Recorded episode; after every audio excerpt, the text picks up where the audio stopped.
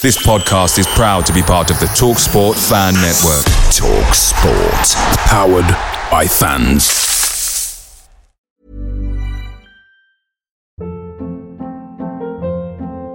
Hold up. What was that? Boring. No flavor. That was as bad as those leftovers you ate all week. Keke Palmer here. And it's time to say hello to something fresh and guilt-free. HelloFresh. Jazz up dinner with pecan-crusted chicken or garlic butter shrimp scampi. Now that's music to my mouth. HelloFresh. Let's get this dinner party started. Discover all the delicious possibilities at HelloFresh dot com. The TalkSport Fan Network is proudly supported by McDelivery, bringing you the food you love. McDelivery brings a top-tier lineup of food right to your door. No matter the result, you'll always be winning with McDelivery. So, the only thing left to say is, you in? Order now on the McDonald's app, and you can also get reward points delivered too, so that ordering today means some tasty rewards for tomorrow. Only via app at participating restaurants. Eighteen plus rewards registration required. Points only on menu items, delivery fee and terms apply. See mcdonalds dot com.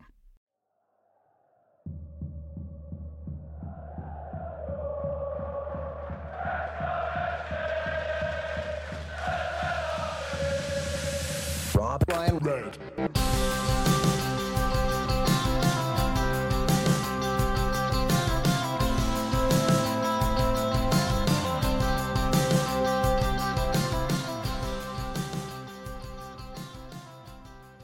Hello, welcome to Rob Ryan Red, the Wrexham podcast brought to you by Red ten People Development. Two massive games, four huge points. Wrexham are closer to the line, but we're not over it yet. I sense a theme there.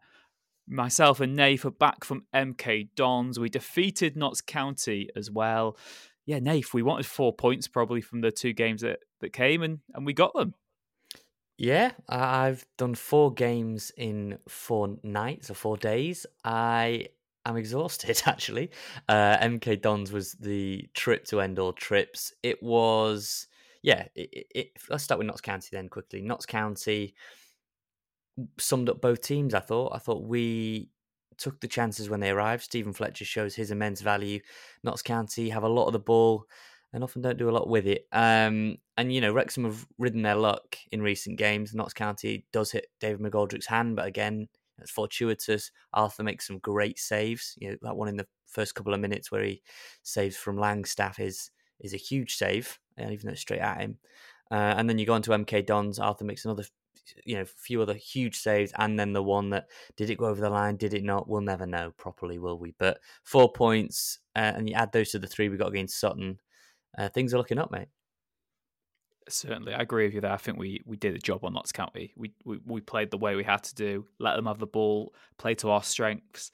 I think against M K Dons as well, we called it last week on the pod. Someone like Luke Young deserves to start that game. We'll we'll go into a bit more sort of in-depth analysis. But what myself and Nath did is we were on the train back from Milton Keynes on on Tuesday night. We're recording this on the Wednesdays as usual.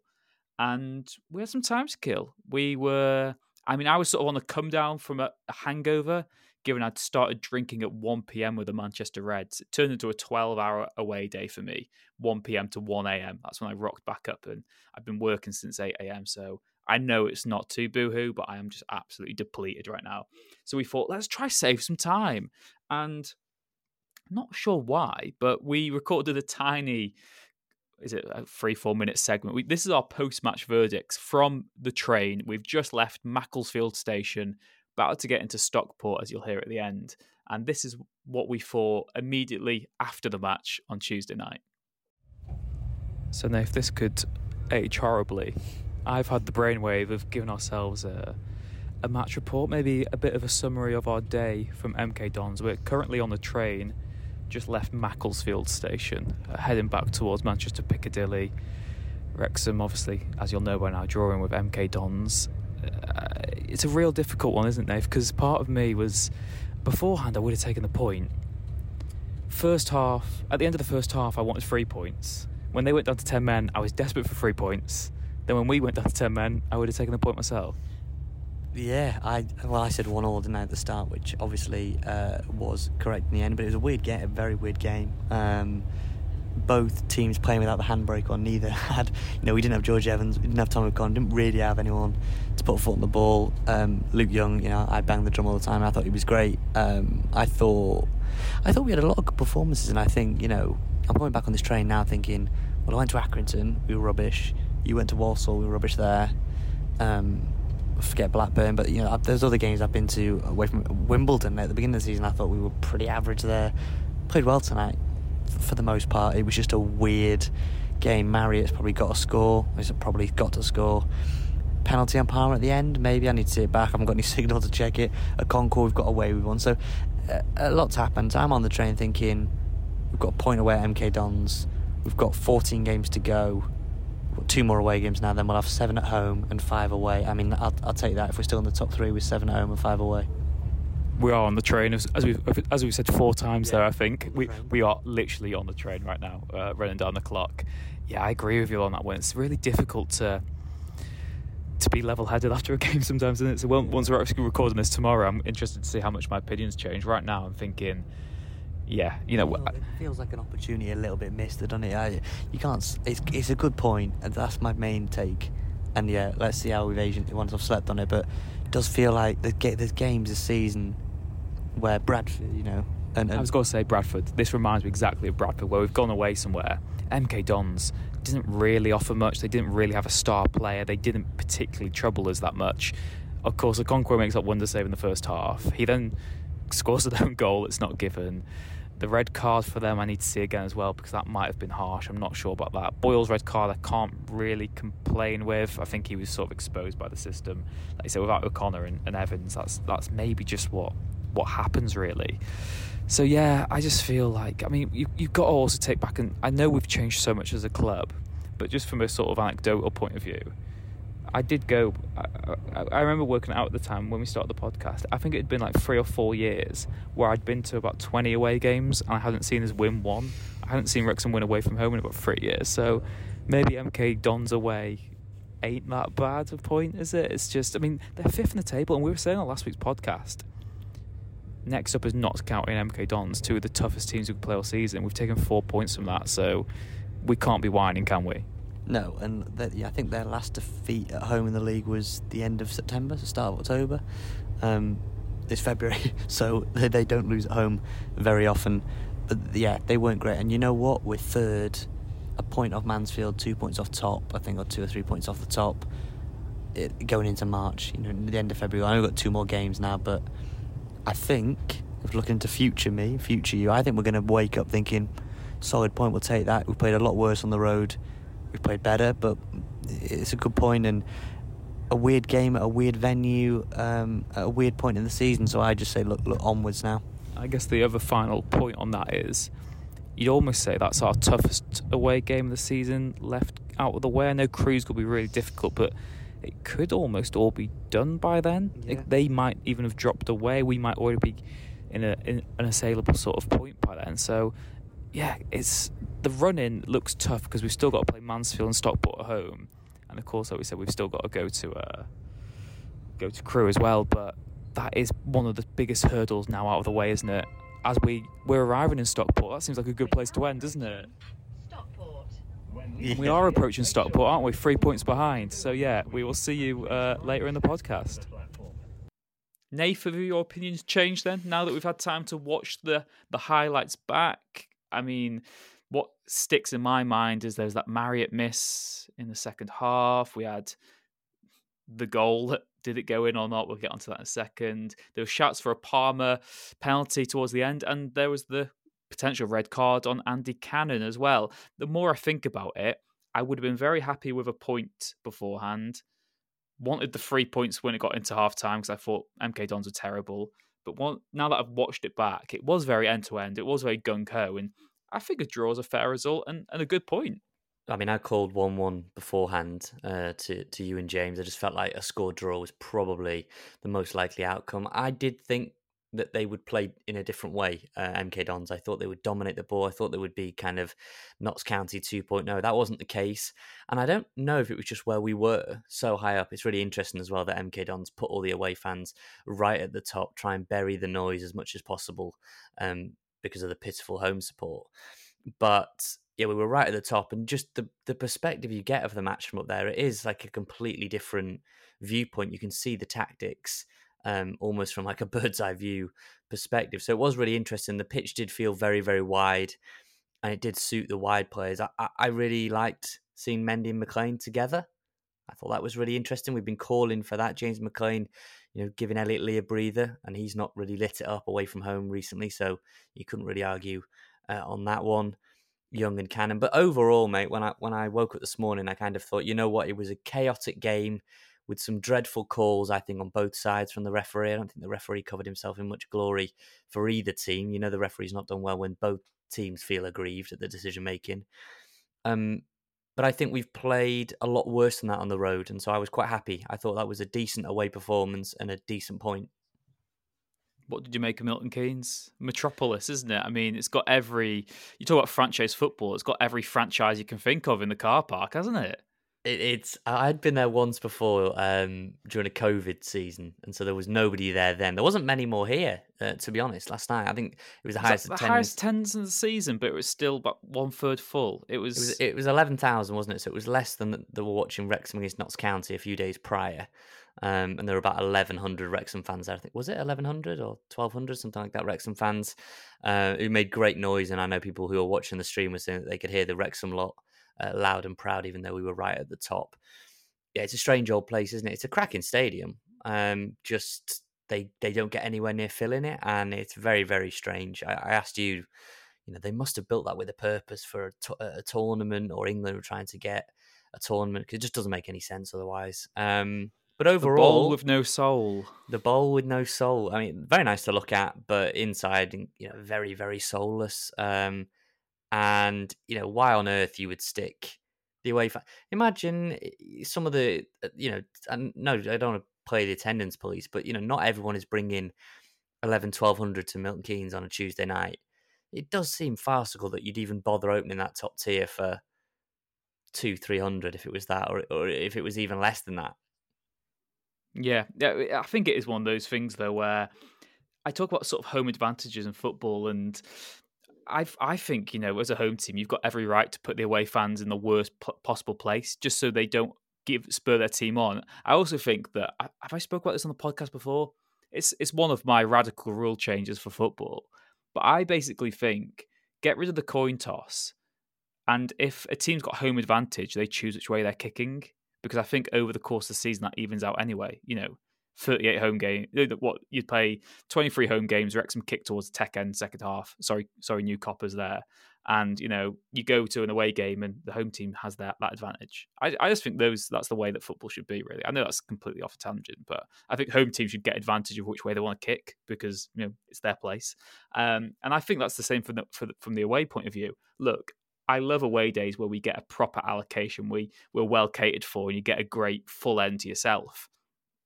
But I think, you know, if you can use that to your advantage and really just silence the away crowd, why would you not do that? Like, it's it's shithousery, but I don't mind it, really. I think that's what football has to be at times. Like, M K Dons don't want... They don't have many friends in football, do they? They're not going to be trying to make them either. Do you know what I mean? They know what they are. And if they can use, in a weird way, that soulless stadium to their advantage... That's what they need to do. Well, it didn't really go to their advantage because started. I thought we started brilliantly. You know, we went with the same back three. That team, as we were on the train going in, uh, initial thoughts on that team, Rich? Because it was kind of giving me that Coventry vibe, where, but even more confusion this time around. It was um, an interesting Parky selection. Well, my thinking is that the more I disagree with a team, the better we play. If right. if we pick the team I want to see, we don't win matches. But it seems like almost every time that Parky pulls one of these sort of masterclasses out and he, he drops everyone you can think of and some obscure player comes in, we play quite well. I still think the selection was was wrong at M K Dons. I just feel that, I mean, I get why Dolby plays because he's probably got a, a better long-term future at the club than Ollie Palmer. But in terms of short-term... I think you just got to play your best players. I think, you know, I I think Marriott looked okay. Clearly just needs a goal to get up and running. The back three was never going to change. We'll get onto Will Boyle's red card. I think he was let down by the system at that point because we were so stretched. Luke Young misses a tackle midfield. O'Connor misses a tackle. Boyle has to he has to make a challenge. Do you know what I mean? Or he has to at least do something, because they could easily take a goal then.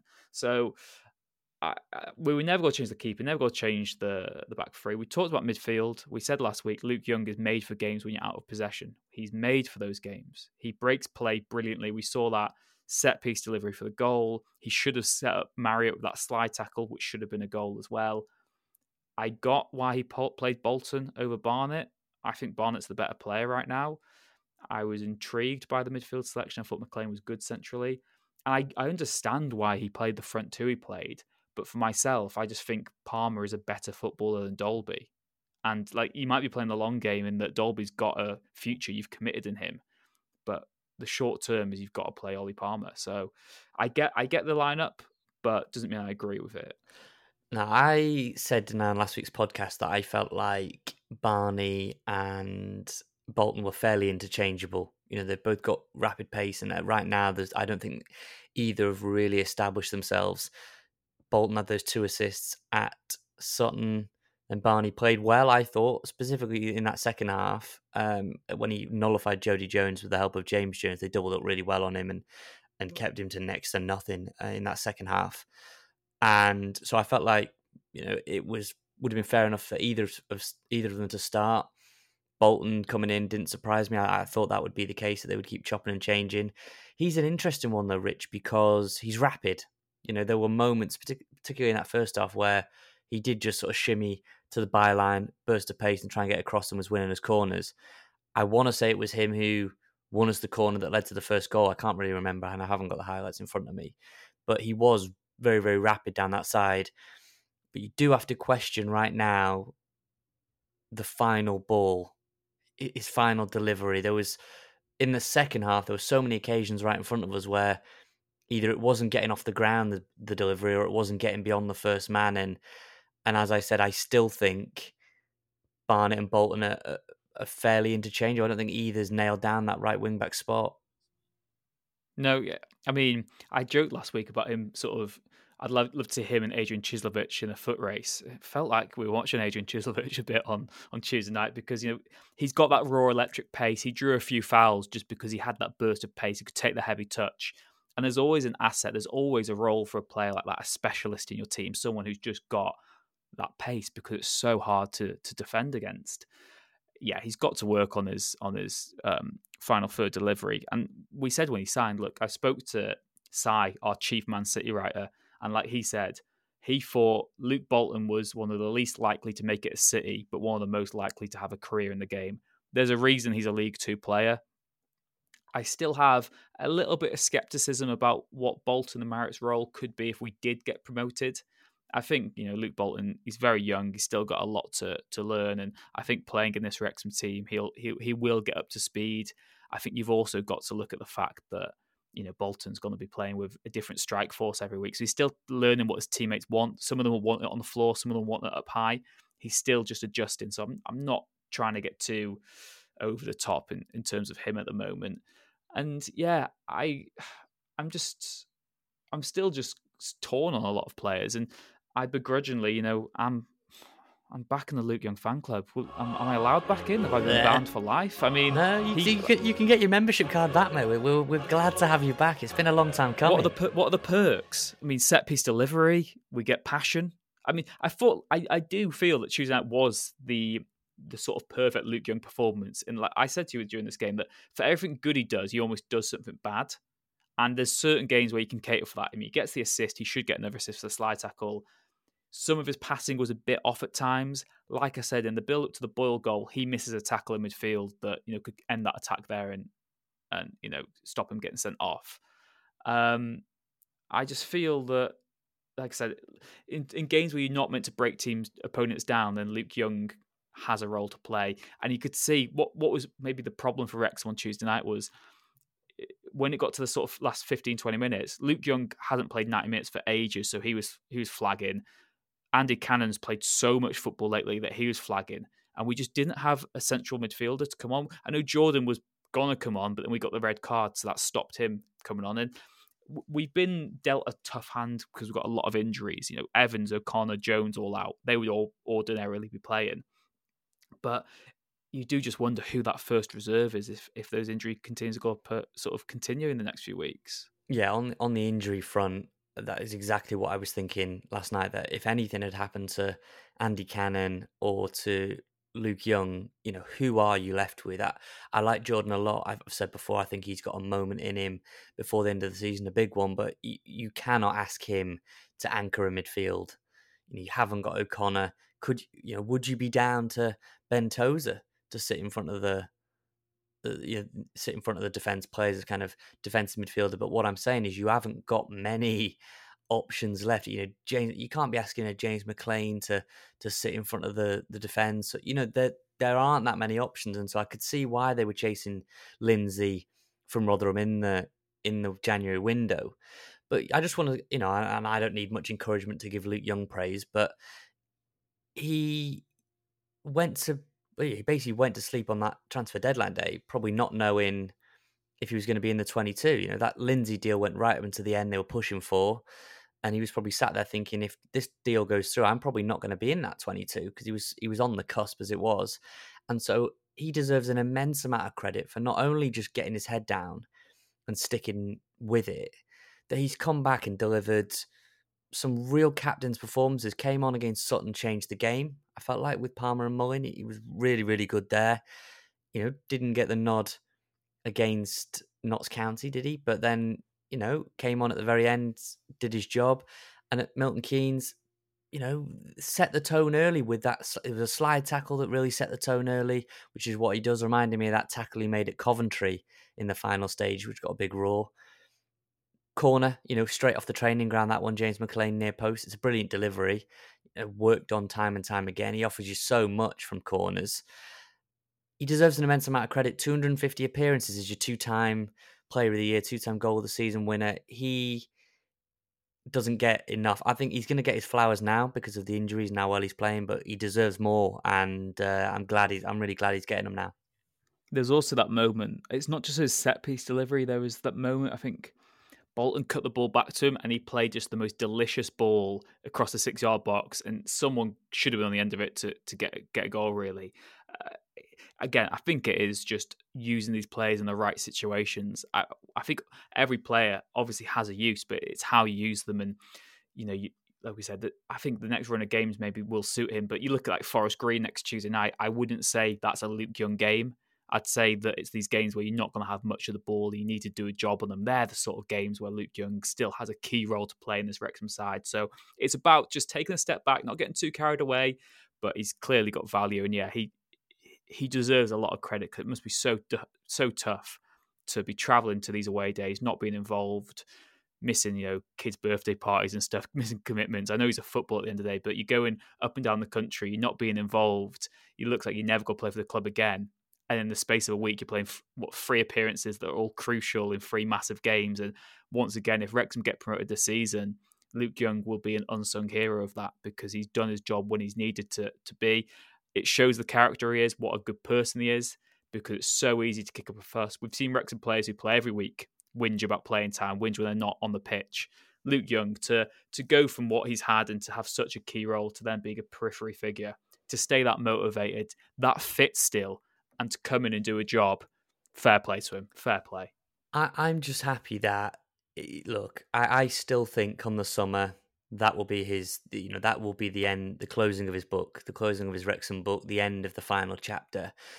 But you want it to, he deserve, he deserves to go out with, you know, the best possible exit. And that is playing games, that is lifting, if Wrexham can win the league, lift a trophy, or or, or guide us into to League One, and, and everyone would say, thank you so much for everything you've done. Two-time promotion winner, two-time player of the year, you know, clubman of the year and all that sort of stuff. An exemplary pro that every player we've we've spoken to that's left the club or has come in speaks so highly of him, even though he isn't the most, you know, he's not ranting and raving and going around the dressing room and shaking sense into the lads. He just shows you what you need to do. And yes, there were moments at Milton Keynes, like there were with other players. You're talking about the the Boyle red card, Rich. I mean, Max makes the overlap for Barney that gives him too much ground to make up going the other way. Once the, the ball's in transition, you know, Connell, I thought, played really well. And I thought the back three started well, but even that Dan Kemp goal showed that a quick bit of passing and suddenly you can be carved open. So we're not perfect. Um, we weren't perfect in midfield. We weren't perfect in defence. We weren't perfect, definitely, up front. But in that midfield, what I saw there, if that's the midfield we play again on Saturday, if George Evans isn't fit and if uh, James Jones isn't fit and we have got Andy Cannon, we have got Luke Young and James McLean, I'm more than happy to go to Gillingham with, with that three. I think they've got a lot in terms of passing. They've got a lot in terms of tenacity. What they probably don't have is that lockpick, if, you, if for want of a better phrase. They maybe don't quite have that Jordan Davis, Elliot Lee knack of, you know, unpicking the lock uh, when teams are going to sit in and, and make it difficult for you.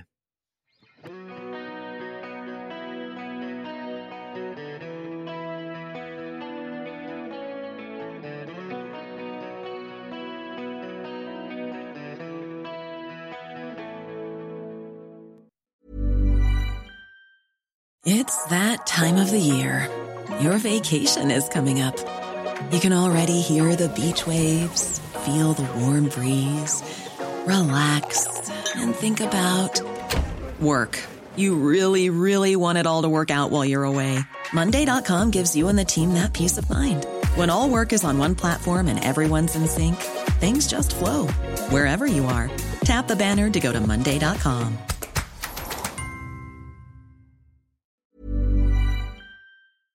Away days are great, but there's nothing quite like playing at home. The same goes for McDonald's. Maximise your home ground advantage with McDelivery. You in? Order now on the McDonald's app. At participating restaurants, eighteen plus, serving times, delivery fee and terms apply. See mcdonalds dot com. Some very important podcast news as well, Nath, that I, I've been meaning to bring up for a week or two. Chris Lightfoot, where are you? Because you won the Hypenotic Wrexham third shirt competition. We obviously played in the third shirt on Tuesday night at M K Dons. Chris Lightfoot, if you're listening to the podcast, go on YouTube, check your messages, check your notifications. You won Hypenotic, the band who supply the music for the podcast. You won their competition to for the third shirt. You've got that. You've got a bottle opener, some other goodies in, in that goodie bag as well. But you've not claimed it, and we can't find you. We can't find you on socials. We've been trying to track you down. So Chris Lightfoot, if you're if you're listening, first of all, go to YouTube, check your notifications. If you have no luck there, email us, Rob Ryan Red at gmail dot com, because Hypenotic are desperate. They're desperate to give away this football shirt, but they can't. And the warning is, if you don't claim it, it's getting redrawn. Rich, I, I think we're going to have about fifty-five million Chris Lightfoots in our inbox uh, next week. So we, we want the real Chris Lightfoot to please stand up, basically. Um, but yeah, if you, ha- if, if you have listened to it, I know Chris Lightfoot said that he had heard Hypnotic on uh, the Triple R podcast. So hopefully you're listening, Chris. And yeah, there's a prize waiting to be claimed. Nath. Back to the football then. The big moments from M K Dons, the red card, the stamp, the goal. I mean, where do we stand on all of them? I think before we get into it ourselves, the goal is the most important one. We put, we've been tweeting about it on Rob Ryan Red. I know that uh, there's been a lot of, I think the, I think Wrexham have just tweeted sort of, they've sort of mocked Mike Williamson's quotes after the game um, themselves. They've sent a tweet saying, look at the white bit, and a, and a clip of the goal. Uh, I'm still torn on it, you know. I'm still torn. I'm I'm not one hundred percent sure it crossed the line. We asked our our Twitter, our X followers. Uh, there was still an hour to go in the poll at the time of recording. sixty-two percent of our followers think it was a goal. Do you agree with them? I, it's it's close. You know, it is millimeters. I think it is in. I think I, I just would want to. If it was the other way round, I would be screaming that that's in. And I I think it was, but you know what? You ride your luck over the course of a season. We got away with one at Sutton. That's a, a blatant handball on James McLean that should have been a penalty to Sutton. It's a correct decision to rule out the McGoldrick handball. I don't know why people are crying about that. That is a handball. Uh, and this one was a goal, but you know, you ride your luck. We should have had a penalty, and I, and I think it was a stamp on Andy Cannon. So, you know, Dean Lewington wouldn't have even been on the pitch for the Boyle, uh, for the um, you know subsequent red card later if he'd have been sent off with that Cannon stamp. So things even itself out. I, I was agree with a couple of big decisions. Yes, that one is very painful for M K Dons fans because you, you feel you've scored a legitimate goal and it's not counted, and that would have been the winning goal. But that, that those are the breaks. We're in League Two. You're not going to get perfect decision making all the time, and you know that Bradford penalty, Rich. the other week we were moaning about that, saying that Mullen had one similar that, that didn't get given and we ended up losing to Bradford. So, you know, these things even themselves out. It's annoying if you're on the wrong end of it, but yes, I do think it's in. I totally understand people that don't think it is. It's very, very tough. And Rich, if we need a million replays to decide, then how could the ref give it, or how could the lino give it in, in real time? Yeah, well, ultimately it wasn't a goal because it wasn't given. It was one all final score. Uh, I just don't, for me personally, I just think we get so uh, maybe over uh, just perspective and the the way that football. I mean, one of the things is when you sort of see these, there's a really good viral video. It's a really simple one where it's like in someone's kitchen and he just lies down. He just, I think we need to tweet this. He uh, puts I've down seen a it. piece of, he I've puts down like it. a piece of tape in his kitchen, puts a ball on it, and the ball from five meters away looks clearly over the line. And then he walks over in one shot, puts his camera over it, and it's on the line. You know, it's it's the same when people take corners. From the stand, it looks like the ball is always out of the quadrant. And I know that there's that Dorking clip this week, which disproves me, but it always looks like it's out of that little, that is it a trident? Is it a quadrant? I don't know. You're right. It actually isn't the quadrant. Right, right. And it always looks like the ball's over that and illegal. But if you won't go up and stand over the ball, it is over the line. So I, d- I mean, I'm not too bothered about it. it. It wasn't a goal. The game finished one all. Get on with it. Deal with it. There's been, every team has been, you know, on the wrong end of decisions of football. They do kind of even themselves out. There's dare so we say, kid, dare we bring up the bootlegger Kidderminster Harriers? You know, the yeah, most I famous mean, ghost that, goal of all. Yeah, potentially. I mean, I'd say if you haven't seen it, search for it. But also, I'm not even going to say they were different times. It wasn't really acceptable back then, the, the commentary on it. But, you know, yeah, I think Wrexham have had their fair share of bad luck in the past. These things happen. Just get on with it. They scored one goal. We scored one goal. Draw is the fair result. You know, you can always have whataboutery in, in football and bring out a, a bunch of different incidents. Yeah. Um, Although so Mike, I Williamson, think, I think... Mike Williamson didn't agree, though. He basically said that, you know, Wrexham's momentum to try and climb the leagues is influencing these officials, mate. That's what he was saying. He was he was sort of talking hush-hush brown envelopes. I'm not sure what the F A or what Wrexham will make make of those comments. Yeah, I mean, I mean, we're obviously climbing the league by getting Will Boyle sent off. Just but Will Boyle's redemption arc's been so good that we need to make it look like he's uh, he's not getting sort of, do you know what I mean? Like he's not having some sort of unfair advantage, because it just makes no sense. It is just absolute lunacy for Mike Williamson to say that the the Football League want us to get promoted. Why would they want to do that? What what?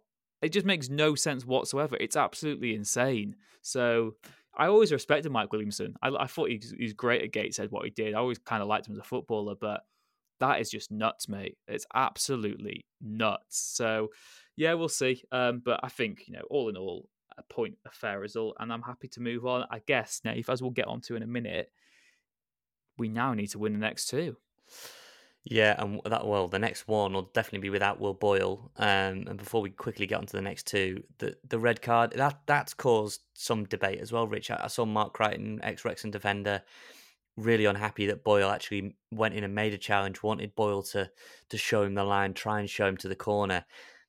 Personally, I don't think Boyle had the pace to go with him. So I felt like he his, his body positioning isn't great. I'll, get, I'll give you that. His, his body positioning isn't great.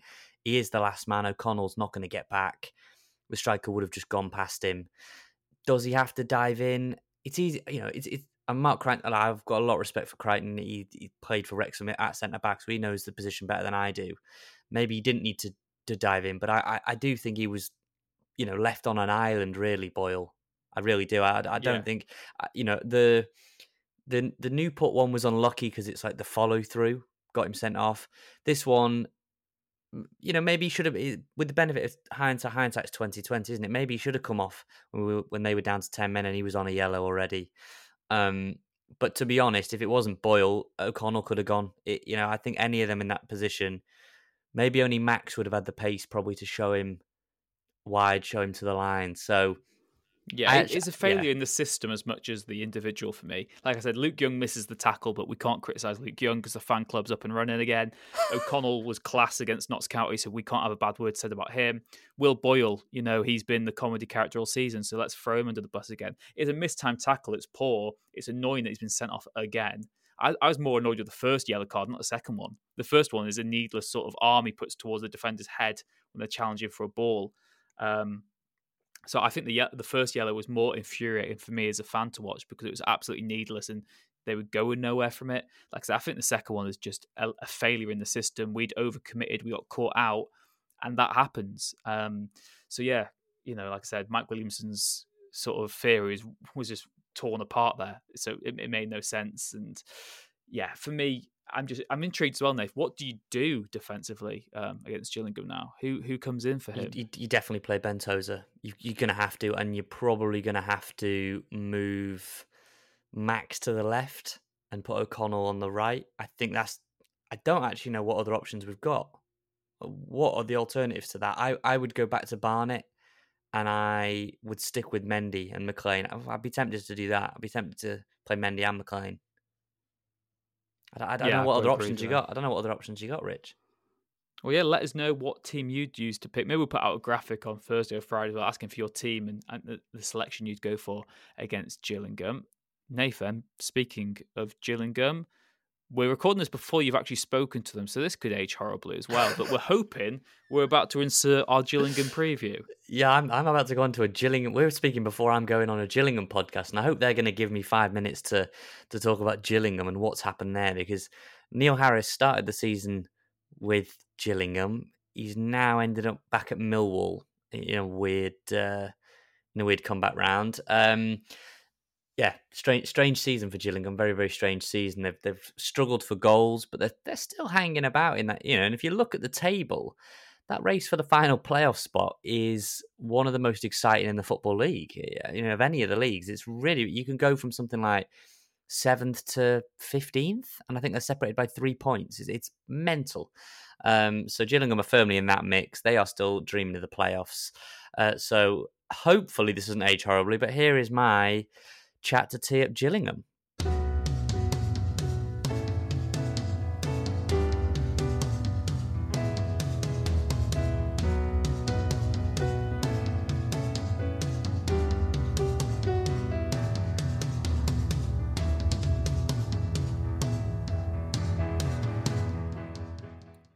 Right, we did our podcast, didn't we? You've just heard from Rich saying there that uh, will I get a Gillingham preview or will I not get a Gillingham preview? I have got a Gillingham preview. Uh, Matt from Jill's in the Blood T V. Go watch their stuff because I did a fabulous, uh, I'm sure Matt will agree, uh, preview with them uh, to tee up the game. So you can see if I'm talking nonsense about Wrexham over there. But here we're talking about Gillingham. What can we learn about Gillingham? Wrexham's away tour continues. M K Dons on Tuesday, wasn't it? That was a one-all draw. On to Priestfield uh, on Saturday. I know there's about sixteen hundred of you heading down there. That'll be a fun trip to Kent uh, on a Saturday afternoon. But the question is, what Gillingham are we going to be seeing? Because at the start of the season, Gillingham were one of those teams that, well, I think I, I said, Matt said to Matt on one of Gab Sutton shows that, you know, when Neil Harris and things are looking good and maybe they don't score enough goals. But, you know, now we're seeing a, under different management, you know, different players have come and gone. It's been a funny old season, and yet you could still get the playoffs, Matt. We could, yeah, um, yeah. I think a funny old season is probably the best way to describe it. It's um, it's weird sitting here, and, and we're outside the playoffs on goal difference. Yet we've got a minus eight goal difference, and we're averaging less than a goal scored per game. It's it's absolutely ridiculous. And I think someone's just tweeted, I've just seen on social media, that says if Walsall win their game in hand, they're currently sixteenth, they go above us and we're eighth. Such is the ridiculous nature of this playoff scramble. Um, yeah, I think it's going to go to the wire. Um, am I convinced we're going to be in the top seven? Absolutely not.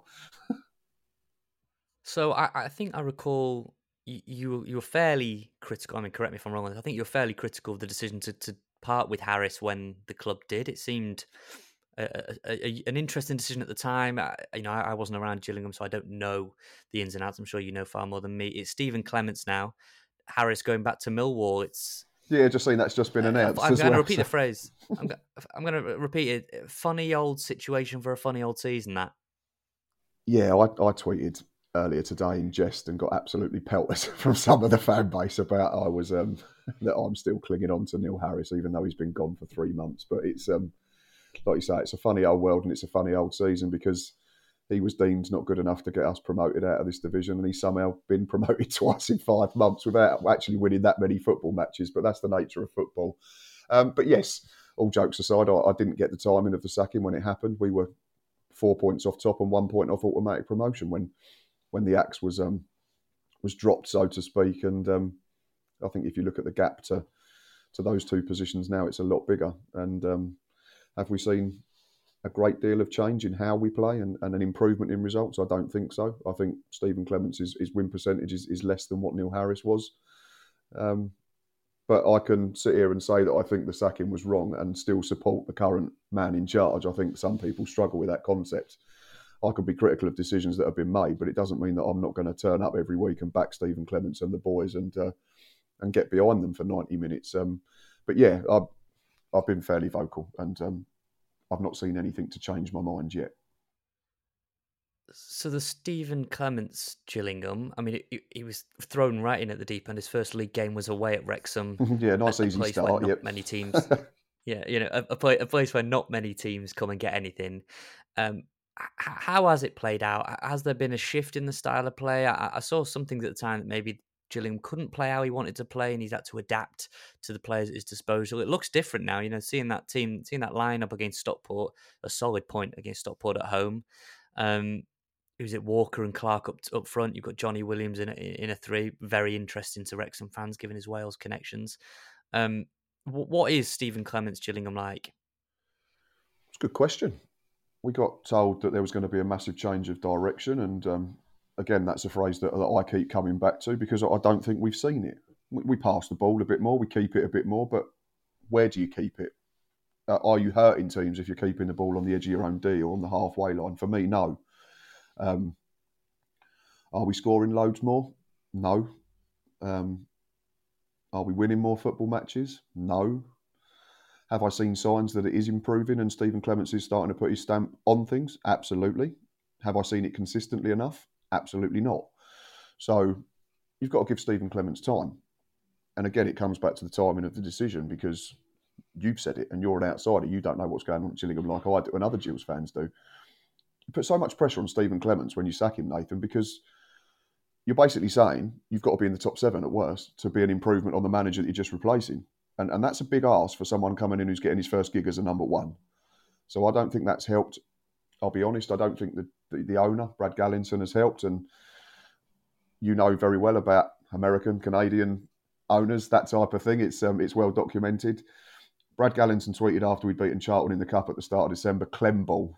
And um, I think it come back and bit him on the arse a little bit. Um, but I love the right. enthusiasm of Brad, and he's been absolutely brilliant for the football club, much like Rob and Ryan have been for your football club. They've been an absolute breath of fresh air. And if it wasn't for them, I wouldn't be sitting here talking to you previewing this game because we'd be in the National League, one hundred percent. Um, right. But I just think sometimes I mean, yeah, totally. he needs to curb his enthusiasm and just pick his moments, Brad. Um, but there's thirteen games to go. We're still in touch. It's still in our hands because we've got to play a lot of teams in and around us in the table. And I'll get beyond them for every single one of them games. If Gillingham are to go up, mm-hmm.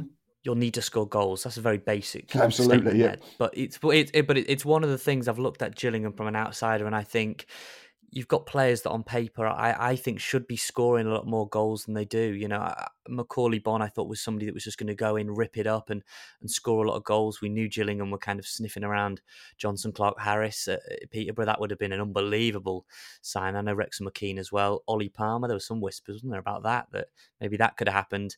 You've got Ollie Hawkins. You've got um, Jaden Clark started against Stockport, and Jaden Clark's Josh not Walker, a striker though, so that was J- that was a weird one for us. We couldn't quite understand that. When we saw the lineup Tuesday night, we thought it might be Josh Walker up front, and then like almost Johnny Williams and Jaden Clark as sort of two wide tens, but it wasn't. Clem- right. Clements played him right up front, but he's not a striker by trade, Jaden Clark. So I didn't quite understand that. We had Ashley Nadderson on the bench. Penny for his thoughts. He's an actual striker by trade. He's not been in form. I get that. He's not scored a goal since August, unfortunately. He's had injury problems and a, a massive lack of form and confidence. But for me, I'd have put Nadderson in because it says you trust him still. But um, Stephen Clements is the manager, and that's why he's paid to make decisions, and that's why we sit and just talk about these things on podcasts. But it it does feel like it's that end of the pitch. And absolutely. You kept, especially at the beginning of the season, you kept you, your defensive keeper, I like. Mm-hmm. Your back five is, is, is solid. It's very serviceable at this level. It just feels like chances are hard to come by. Was it one, one shot on target against Stockport? I know they didn't have much either. I think it was one each, yeah. It certainly it does was, feel um, like... It was yeah, a, it, it was it a does, film, it, it goes straight like to D V D. We, it does feel like week to week, Gillingham creates so few chances that these strikers, that they're not clinical enough to take the ones that do come up. So it's an interesting one. Wrexham coming at the weekend, it would be a massive boost for you if you did have Ollie Hawkins back. Absolutely, yeah. He's he's he's going to be massive to how we play. I think when Stephen Clements first took over, he thought he was going to come in, and he's got Premier League and, and a Championship coaching background, and thought that, you know, four three three, fashionable, play through the thirds and, and, and rip teams open that way. I think he quickly learnt that you might need a target man, you might need a focal point, and you, you might just have to get wide and sling it into the box to be effective. And, and we've done that. And in fairness, aside from the last two blanks, Stockport and Newport, I think before that we'd scored in eight goals, uh, eight games running, and there'd been a three at Notts County, there'd been two against Swindon. I think there'd been games where we should have scored more. We, we should have had a couple more at Notts County, and like I say, Swindon, we had two disallowed, one off the underside of the bar. So it was going the right way. So but that just sums up our season. If, when you feel like you're making progress, it then always seems like two steps back, and, and the, the last two games have felt like that, albeit the Stockport point is a decent point in isolation. Let's let's do two quick fire uh, questions then to finish us off then. Johnny Williams, w- what's that been like? Because there was all that story in the summer that, that he was in a hotel room paid for by Bradford, and then suddenly he ended up at Gillingham. And uh, how has the move gone for him? Uh, I think I think Johnny would be honest enough to say he's probably not been as good as he can be. Um, again, like us, we've seen flashes from Johnny when he's been very, very good, and I like him. And I think the three four one two traditionally suits him a bit better, because you can play him in that role between the strikers and the midfield and let him flit about and, and get into little pockets of space. But you have to look at numbers and stats as well, and I think it's it's one goal and one direct assist all season in all competitions. And for a player of, of Johnny Williams' calibre, that's that's probably not good enough. But he's he's not the only one. Um, so yeah, again, probably similar to us as a whole, it always feels like one or two steps forward and then one or two steps back, unfortunately. So, as I said, lots going down, about sixteen hundred going. There'll be more mm-hmm. watching uh, stateside on the stream. G- give us an unsung hero, give us somebody that maybe Wrexham fans won't see on the assists and the goals charts, and maybe someone that could be really, really key to the game on Saturday. Ethan Coleman, one hundred percent. Plays in front of that back three, just a shield, leggy, rangy, gets about the pitch where he can use it. He's not expansive. He's not going to start getting it on the halfway line in the centre circle and pinging it over the, the fullback's head and that type of thing. But he's just one of them that, if you're not seeing him, you know he's having a good game. Just does all the dirty work, all the unseen work. Very rarely drops below seven out of ten. And I think if you asked one hundred Gills fans at the moment, ninety-five say he's player of the season. And as I said, I did uh, a much longer chat uh, with Matt over on his channel. We gave our score predictions there. Uh, and I know you, you, you're racing to get to, to three thousand subscribers. There's lots of Wrexham fans. I know there's plenty listening to this. Uh, so I'm sure you lot can help Matt uh, get over the line. And if we're sailing off into the sunset, into into League One, it'd be worth keeping an eye on. That's on it, those yeah. Back keep in your League, keep two, your League Two fixed. Exactly. That's fine, absolutely. Or we might just come and join you, but we never know yet. Appreciate it. Maybe. Well, hopefully that doesn't get... Hopefully that hopefully that doesn't get boosted on Saturday. Uh, you can get our score predictions over on there, and uh, yeah, may the best team win.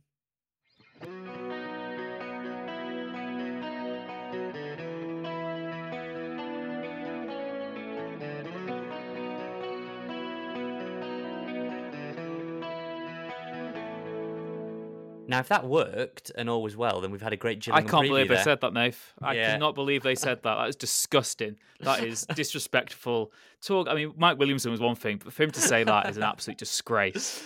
Um, oh, God. Well, you look, Gillingham, I've been there before as well. I ended up going there for an F A Cup game, and I was in the away end with Hartlepool. It was like a kind of thing for work Are on the okay? road.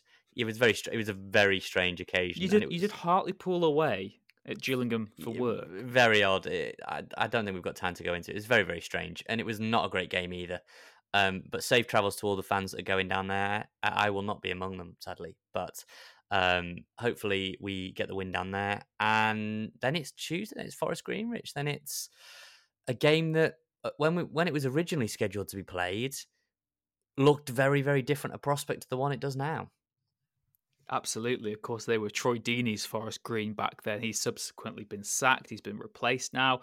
And yeah, we have, we've got in the can a chat for Forest Green. We've definitely got a preview, because I did this earlier in the day myself. We did speak to him before that rearranged match. It's Josh Evans, who is the B B C Gloucester summariser for Forest Green Rovers. And here is what he had to say ahead of next week, next Tuesday's trip to Forest Green.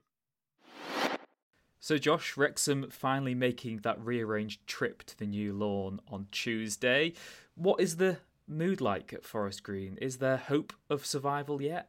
Uh, I think last Tuesday away at Barrow gave them a little bit of optimism.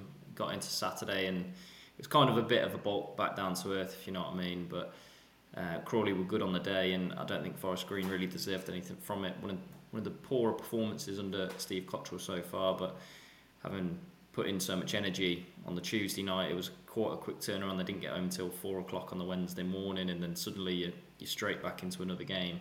It, it was just a, a bit of a bridge too far, if you know what I mean. And going into having a week off, it's probably going to really benefit them. Of course, last time Wrexham were meant to face Forest Green, it was Troy Deeney's Forest Green. A lot has changed since then. Are you surprised that he's not in charge by now, or did you think that it was always going to be a bit, a bit of a short-lived tenure? Um, I don't think he thought it was going to be short-lived. I think he kind of thought at the, at the time it was maybe too soon in terms of his managerial career, but um, it was it was there for him to take. So I think he had to he had to go for it. Um, what we did see is is actually a change in in tactics, and I think he had a bit of an impact at, at that point. Um, But yeah, the four-match ban was a problem for, for the club, and they couldn't really see past that. Um, obviously, the results weren't necessarily going in the right direction for him either. Got close in a couple of games, don't get me wrong, but um, it was it was short and sweet, wasn't it? And what have the supporters made of the managerial change there? Are they more behind Cottrell? Yeah, I think there's there's optimism within within the uh, the fan base. I think he's got a lot of experience under his belt already. I think he's nearing nine hundred games in, in management, so having that sort of experience right now is, is going to really benefit the club. Um, he also sees it as a bit of a, a long-term project as well. It's not just come in for the season, do your bit and then and then go. I think he is he's confident that he can keep them up, even given the position, six points adrift, still games to play, and I think that's that's part of what Cottrell is thinking, and the fans are on board with that. There's, quite, there's there's optimism at the moment. It just needs to then turn into belief with a couple of couple of wins. Like you said there, I think Wrexham and Forest Green both look at the table and say, look, we've got a game in hand, but this is the game in hand. For Wrexham, it could mean a four-point cushion on four. For Forest Green, like you said, it could mean just within three points of Grimsby, potentially, on, on what goes ahead this weekend, of course. Do you think that Forest Green have... have a hope? I mean, the worst home record in League Two this season, they've taken nine points in total, but I think most Wrexham fans are still very pessimistic, given that, you know, it's not it's not long ago that Forest Green away was one of the tougher games you could have played in the National League. Yeah, I think it will be a very tough one, because the home record, like you said, it has been pretty poor this campaign. I think it's ten defeats out of fifteen or, or something similar to that. Um, It's it's not an easy game by any means. Still got to go to Wrexham as well, so it's it's not easy by any means for Forest Green. Um, but at the same time, you've got something to fight for, haven't you? If there's there's nothing worse than, it's probably best towards the end of the season playing a team in towards the mid-table who have got less to play for. Um, but everyone's fighting for something. Wrexham the same. It should make for a competitive game. I think a bit of pessimism within the, the Forest Green fan base of, of whether we can pick up anything, but you're at home. Interesting to see how it goes. They've got to try and, and be as combative as they can against a, a tough Wrexham side, I think, who you probably will be favourites in that game. Yeah, I'm looking through the Forest Green squad list now. I mean, I guess the player who stands out the most from a, a Welsh point of view certainly is Christian Doidge, who's come back from, from Scotland as well. Is he the, the star man very much for... for this Forest Green team? I think he's very important. He he leads the line in a way that helps Matty Stevens as well alongside him. Uh, it's been a, a key this season. They haven't really scored enough goals, and albeit Christian Doidge hasn't necessarily scored lots of goals he, so far, he is going to be that impact, if you know what I mean, and he's going to be that, that focal point up front that they're going to always be able to go to. He's he's going to be a, a really key man towards the back end of the season, and Cottrell really, really likes him and knows that his physical presence is going to be beneficial for Forest Green and, and just benefit everybody in the team. His his pressing's good, the, the way how he aggresses in the team as well, like going for, for the long balls and and just competing for every ball. I think he wants that kind of competitive edge from the whole team as well. Obviously, I think Wrexham fans have spoken a lot about the possibility of ever bringing in Premier League youngsters. And from my own sort of knowledge, looking at that Forest Green team, they've got Charlie McCann and Max Oyedele, both United uh, previously. Have they? Has, has there been sort of a clear gulf in class of those two? Can you tell they've come from a much higher division, or have they struggled to, to adapt to Forest Green? I think what you would say is their natural abilities are probably suited to being higher up. So there's in League Two, it's been so competitive, like you're probably aware in the, in the National League as well. It's so competitive, it's so almost aggressive in the way that the styles of play are, that players that when they do come down are less suited to that. I think Charlie McCann's very technical and he's very good with the ball, but probably lacks that physical element that you have to put someone alongside him like Osadebe, who who has got that powerful, he has got that, that driving run about him and, and goes into every tackle. That probably benefits being alongside Charlie McCann. And Maxi hasn't necessarily had too much opportunity so far. Um, he actually got subbed on and subbed off on in the game on, on Saturday. Cottrell wants a bit more from him in terms of creative output, I think, and whether we'll see too much of him, I, I don't know, to be honest. Hasn't really had the opportunity so far, and still games to go to the back end of the season to yeah. make an impact. Uh, obviously, Richard Keogh, another player, vastly experienced, who's in that Forest Green team. Who who are the, the players that Wrexham fans, like I said, I think the maybe the old school ones of us will always be pessimistic about any game, really, which is sort of a running joke on the podcast. But what what who do you see being Forest Green's biggest threat against us then on, on Tuesday night? I think threat-wise, it, yeah, it's probably going to be Christian Dorje or, or Matty Stevens, um, Carl McAllister as well. He, he has... He has good and, and not so good games, and when he is on, he has got a lot of technical ability and enough to, to threaten any team. Um, but yeah, like you said, Richard Keogh is is crucial for the for the defence. Uh, Ryan Innes from from set pieces as well. So there are a few avenues to, to Forest Green's play that if they just up their quality a little bit, it, it real will really benefit them. I think I actually ran through the stats, and they are underperforming on their X G. So if the chances are there, it is just the being clinical. I know we've, we're a long way through the season already, and you could probably say, well, they haven't done it so far. But if they are creating the chances, it is just about that, that quality edge in the final third. And if that is someone like Christian Dorje, who can be the difference, that would be so important. I guess the last two questions for you then are, what do you see happening on Tuesday night? And what do you see happening for Forest Green between now and the end of the season? I think Tuesday night will be tough. I think Wrexham will be one of the teams that probably will just about get into that promotion, uh, automatic promotion spot. So it will be very, very difficult for Forest Green, but at the same time, they, it's another game that they they have to try and pick something up from, because realistically, being down the bottom, six points adrift at the moment, um, it could obviously change on, on Saturday, and it could get a little bit tighter, but at the same time, it's very difficult to see any points necessarily from that game. Um, it is how they, they deal with the back end of the season. Cottrell has got that edge of experience and know how to try and get through to the end of the campaign. He's still confident that he can do it, and the games remaining, it's about the fans being optimistic and, and then just gaining that belief. If they can put together a win or two, you, you're suddenly back in, in the groove, and, and fans will really believe at that point. They believe that they've got a, a manager who can generate some sort of results, and, and hopefully they'll be able to get there.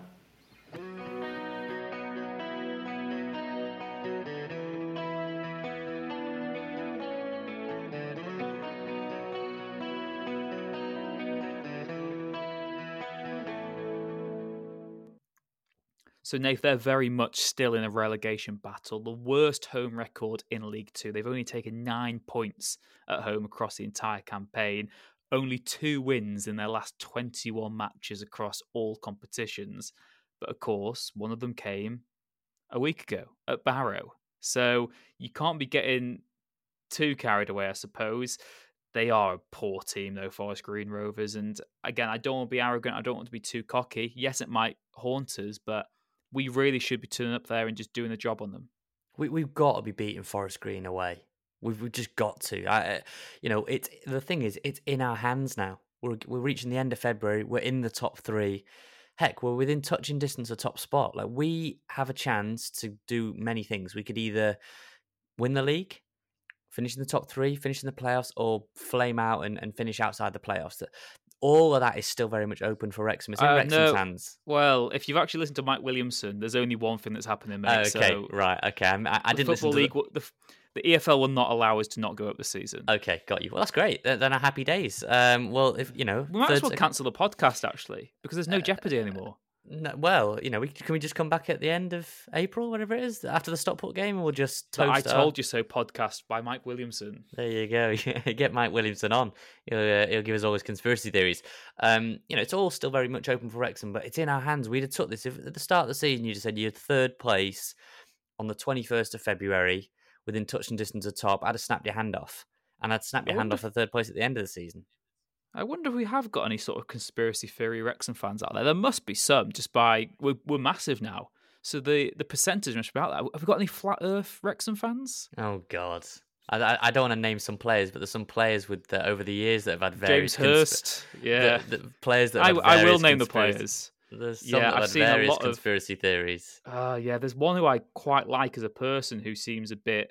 If you check his tweets, he's he's now playing in non-league, so that should give you a hint. Um, yeah, he's he sort of believes in one of these. I'm not going to go into it. No, no, don't don't go into that. We don't want lawyers on the phone. Don't go into that. Wrexham's uh, own lawyers. But uh, yeah, no, Mike Williamson's conspiracy theory. I, I think it's in our hands, Rich, is what I'm trying to say. And games, respectfully, games like Milton Keynes, I think if you get a point there, that's a good point. I think it was a good point at Barrow. I think it was a good point at Mansfield. Didn't think it was a great point away at Bradford, and I wouldn't think it'd be a great point at Forest Green. You know, these are games that we come away. So we put out that thing, didn't we, saying how many points do you think we'll get over the five games? If Wrexham go and win their next two, what will that be over the five games? Um, ten points? I think it'll be ten poins, won't it? Will it be three win, four, three wins and a draw? Yeah, ten. Ten. That'd be a great return. Which would be amazing. Yeah, amazing. Yeah. Obviously, we've got to go do it now. Whether we do or not, you'll find out on next week's podcast. So, yeah, Nath, that's all for this week's Rob Ryan Red. I guess, as always, if you've got anything you'd like to input, do email us, robryanred at gmail dot com, or use the contact form on our website. We are going to have a proper mailbag episode. It's just we're playing Saturday, Tuesday for... for a few weeks, so we're quite busy. We've got to talk about football instead, which is which is quite boring. Nath, yeah, it was M K was lovely in a way. Um, let's do it again sometime. Yeah, I very much enjoyed. I mean, you did make me record a podcast just so you didn't actually have to chat to me. I think you ran out of energy. You'd, you'd had your quota of uh, small talk with Nathan. So, uh, no, I very much enjoyed it, mate. I hope your head's not too sore. Yeah, was it that obvious? Um, thank you very much for tuning in wherever you are. As always, please do leave a like and subscribe if you haven't already. That is the best way to give back to the podcast. If you know a friend who likes football, who particularly likes Wrexham, tell them about Rob Ryan Red. We're always looking to grow the podcast, so we really would appreciate it if you can word of mouth. If you know who Chris Lightfoot is, tell him that he's got a football shirt waiting for him. And yeah, thank you very much for listening. We'll see you again next time. Oh, and I always forget. Thank you very much to Red ten People Development. Without you, the podcast wouldn't happen. Thank you to Hypenotic for giving Chris Lightfoot a t-shirt. If he wants it, come get it. See you again. And we'll oh, see you again. See you. Thank you very much. It's My over. Siri's just gone off. It's Siri's over. just come gone off now. as well. Siri, Siri... Oh, Siri's listening to me. Um, this is a shambles. Thank you very off, much. Um, yeah, just if we're here next week, we're here. Um, Mike Williamson might get us. Take care.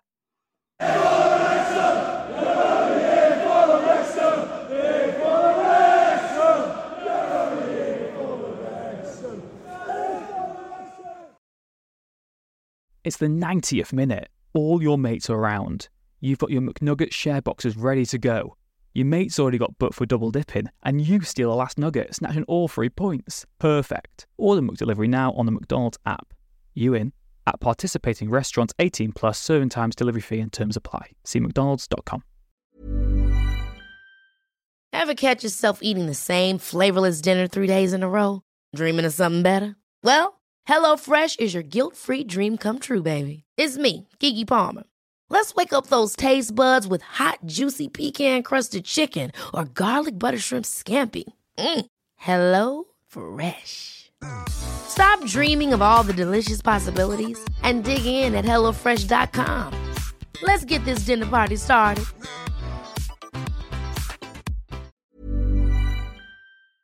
This podcast is proud to be part of the TalkSport Fan Network.